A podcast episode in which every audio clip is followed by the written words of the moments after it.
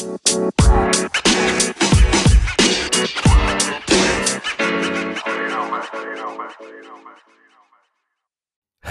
and welcome to episode four of the Escape in Japan podcast. This is a very special episode as we'll be taking an in depth look at something a little bit different the story of the Yakuza. It's worth mentioning that this will involve some graphic content with adult themes and is therefore not appropriate if you're under 18. As always, we will have our usual features of Word of the Week, Facts of Japan, and our shoutouts. Let's begin.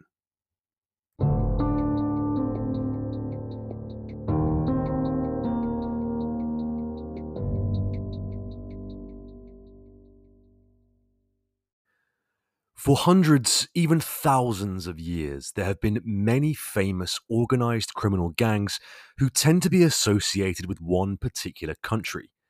For example, in Italy, there's the traditional mafia, in China, you've got the triads, in Russia, the Russian mafia, and of course, the mongrel mob of New Zealand.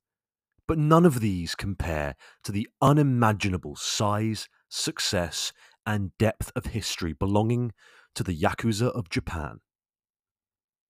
There is some relative uncertainty about the exact beginnings of Yakuza, but it's generally agreed that it went something like this. In the 17th century, market stall owners during religious Shinto festivals across Japan required security and protection of their commercial activities to keep themselves safe from theft. Whether that be from genuine thieves or those hired by their rivals to disrupt the day's trading, it didn't matter. So, naturally, those who were good at fighting got themselves hired as security. Of course, it wasn't, however, always as straightforward as this. Sometimes these market stall owners were actually forced into paying for the security, a process known as extortion. If they then refused to pay for the security, let's just say security soon became pretty important. Those engaging in this extortion quickly formed together and rapidly expanded. Then, because of the economic hardship felt across Japan at this point in history, many of those who felt excluded from society in one way or another ended up resorting to unsavory ways of surviving, with many people turning to a life of crime and joining the Yakuza. The exact dates of when the Yakuza began is largely unknown, but it's believed to be during the Edo period in Japan, somewhere between the years 16 and 1700. Although today the membership numbers stand at roughly 26,000, at their peak in the 1960s, the Yakuza stood at a whopping 200,000 official members. In terms of aesthetics, Yakuza have always been traditionally very smartly dressed in stylish, expensive suits with slick back hair and highly recognizable tattoos, which we'll hear more about shortly. Whilst codes of ethics and laws within gangs are nothing new, Yakuza are considered a cut above the rest of the global gangs when it comes to the strict enforcement of policies of honor and service from the rigid hierarchy within the organization ensuring everyone knows their rank and status, to the fact that Yakuza are believed to have mobilized superbly to help citizens after the various tragic national disasters throughout Japan, it's clear that this is not your everyday bunch of criminals. Crucial to the existence of the Yakuza is structure. Yakuza, in many ways, is based upon the idea of family. Historically, those who have joined the Yakuza have been those who have fallen on hard times, particularly those who have been orphaned. That's why when you initially join, you are referred to as Kobun, K O B U N, Kobun, literally meaning foster child, and you are assigned an Oyabun, O Y A B U N, Oyabun, literally meaning foster parent. It's a long standing notion that Yakuza take in those who are deemed apparently unworthy by society.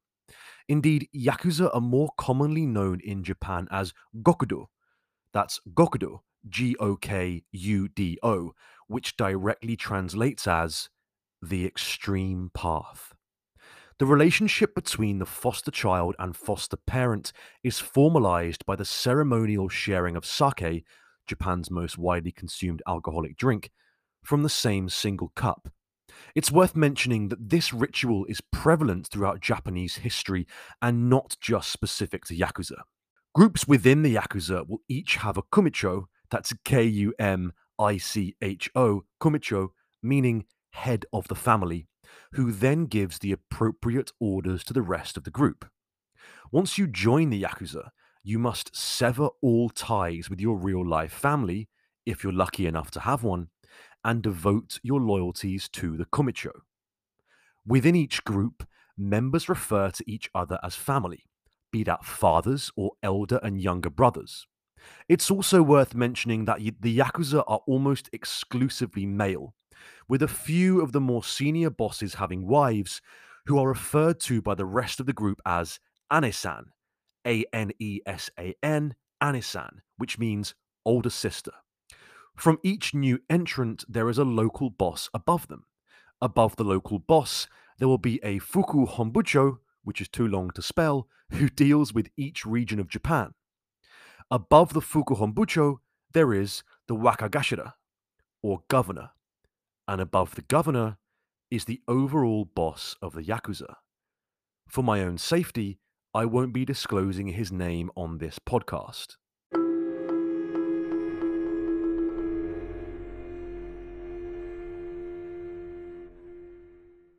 Because that's slightly complex to remember, let's have a quick recap. So, first you have a foster child. Above them, a foster parent. Above the foster parent is the head of family, or kumicho. Above the head of family is the regional boss, fukuhonbucho. Above the regional boss is the governor, wakagashira. And above the governor is the overall boss of the yakuza. Now we're a little bit more familiar with the structure, it's time to take a look at Yakuza's two most well known traditions. A tradition which some of you may already be aware of is called Otoshimae. O T O S H I M A E, Otoshimae. This is the process of cutting off a piece of your finger as a way of apologizing to your fellow gang members. If it's your first offense, then what you must do is slice off the top portion of your little finger on your left hand and give this to your foster parent. It's been known for some bosses to do this to themselves to spare their foster son from harsh punishment by bosses higher up the chain. Now, for each time you owe an apology, you must slice off more of your finger. After three apologies and with your little finger completely gone, you move to your next finger. You then keep progressing throughout your hand, stopping when you reach the index finger. This stems from the traditional method of holding a katana, which is a Japanese sword that you'll almost certainly recognize. Given the fact that you use your bottom three fingers to hold the sword, the idea is that removing certain fingers will make you less capable of holding the sword therefore meaning that you have greater reliance upon your gang for protection, thus hopefully increasing your loyalty. So, if you're in Japan and you notice someone with certain parts of their fingers missing, tread carefully. Now, as you may know, tattoos have grown dramatically in popularity around the world over the last 10 to 15 years. In Japan, however, tattoos are still massively controversial. This is almost entirely down to the fact that they are a fundamental component of Yakuza culture. One common problem that visitors to Japan often face is that they're not allowed to use local onsen hot baths if they have tattoos. I have quite a few tattoos myself and have struggled massively to find an onsen which I'm able to use. That being said, Japan is now becoming slightly more accepting and open to foreigners having tattoos, particularly as the style used by Yakuza are so distinct and recognizable. Many Yakuza are tattooed on their entire body below their face. Yes, their entire body. The process used to create these tattoos is known as the hand poke method. This is still often used for tattoos within many, many cultures and countries outside of Japan, but given the extent to which a Yakuza's body is covered in tattoos, this process can be extremely expensive, time consuming, and painful.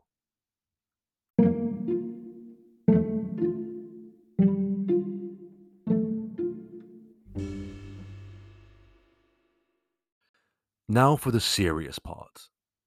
The existence of Yakuza in Japan today is something of a contradiction. Do not be mistaken, Yakuza are extremely violent and highly dangerous. They operate in the fields of drug trafficking, extortion, human trafficking, loan sharking, debt collecting, gun smuggling, and many, many more. But as I've mentioned, Yakuza set themselves apart from other major organized crime groups in a variety of ways. Their methods of money making are often extremely sophisticated. One example is that Yakuza will buy a small amount of shares within a very large corporation, meaning that they are legally allowed to be present at a shareholders' meeting. Now, we're not just talking a small office this is large, multinational, billion dollar companies. Being at these meetings allows them to, in essence, intimidate and harass the stockholders, giving the Yakuza greater control. This is evidence as good as any that the Yakuza are far more powerful and influential than people may think. Yakuza occupy a peculiar semi legal status. They have registered offices, they have legitimate businesses and bank accounts, and many members openly admit to being a Yakuza. Indeed, some of them go to the lengths of actually informing the police upon themselves when they become an official member. This plays directly into the principle of Yakuza being somewhat open and, to an extent, transparent in their dealings. For example, theft and stealing are generally considered to not be official activities of the Yakuza, as these would be known as dishonorable practices. It must be said, however, that quite often the day to day management of businesses is not conducted by the Yakuza themselves. Businesses such as pachinko gambling houses, merchandise outlets, or massage parlors will be run by ordinary civilians who pay a chunk of their profits to the local gang boss to ensure their protection, just like they did in the 16 and 1700s. Despite all of the above, society's view of Yakuza isn't always necessarily negative. Some people in Japan view Yakuza positively, knowing that their mere presence has prevented other, smaller, less predictable crimes from occurring, with the idea being that while Yakuza have the potential to cause untold violence and misery, at least you know where you stand and what you should and should not do. Finally, the role of Yakuza in national Japanese disasters cannot be understated. Following the events of the tragic tsunami in March 2011, which resulted in the tragic and heartbreaking death of over 20,000 people, the Yakuza stepped up and got involved with helping to make the situation a little less difficult for everybody. They sent hundreds of large trucks packed with food, water, blankets, and various hygiene products to the areas most badly affected. Crucially, this was not accompanied by a large announcement by the Yakuza seeking some sort of reward or attention for helping. Instead, it was done silently and honestly, providing rapid care to those who were so badly in need of it. When asked, some Yakuza said that they know exactly what it is like to be desperate and to fend for yourself without help from anybody else, because they themselves have been considered to be outcast from society for their entire lives. Within the strict code of Yakuza honor, the concept of justice and fulfilling your duty takes importance over everything else, and you are forbidden from allowing the innocent to suffer.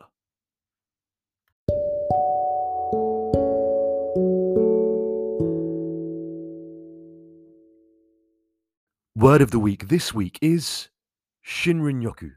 Shin Rin Yoku. It means bathing in forest. Now, of course, this doesn't mean taking a bath next to your local tree. What it actually refers to is the moment you step into a forest and the branches from the trees block out the sun to the point where you are in the forest, totally immersed. Shinrin Yoku. For our quickfire facts of Japan, we have the following. First, Japan is so utterly obsessed with being clean and tidy. In primary or elementary school, cleaning is actually a subject in itself. As amazing as Japan is, could you imagine double cleaning on a Wednesday morning? No, thank you. Next, as we've discussed before, there are many, many islands in Japan. But how many? Well, there's 6,852. 6852. Incredible. And finally, in Japan, because it's easier for storage, melons are often grown square. Genuinely square. Well done to everyone who got last week's quiz question answer correct. The third biggest city in Japan is, of course, Osaka. Congratulations to Agadeep, who is always quick off the mark with these questions. Also, with the correct answer was the lovely Dwen, who has just finished her exams. And of course, the fantastic Simeon from Portugal.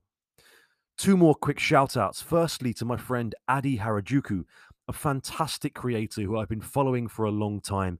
If you like Harajuku fashion, please give her a follow. She's fantastic. That's A D D Y Harajuku. She is great. And finally, Oliver Dot Carpenter, who says he enjoys listening each week with a lemon slice from his newly refurbished flat in Norway. For your chance to get a shout out next week, here is today's quiz question. To check if you've been listening, how many members are there in the Yakuza today? That's how many members are there in the Yakuza today? Thank you so much for listening. I really hope you enjoyed this episode.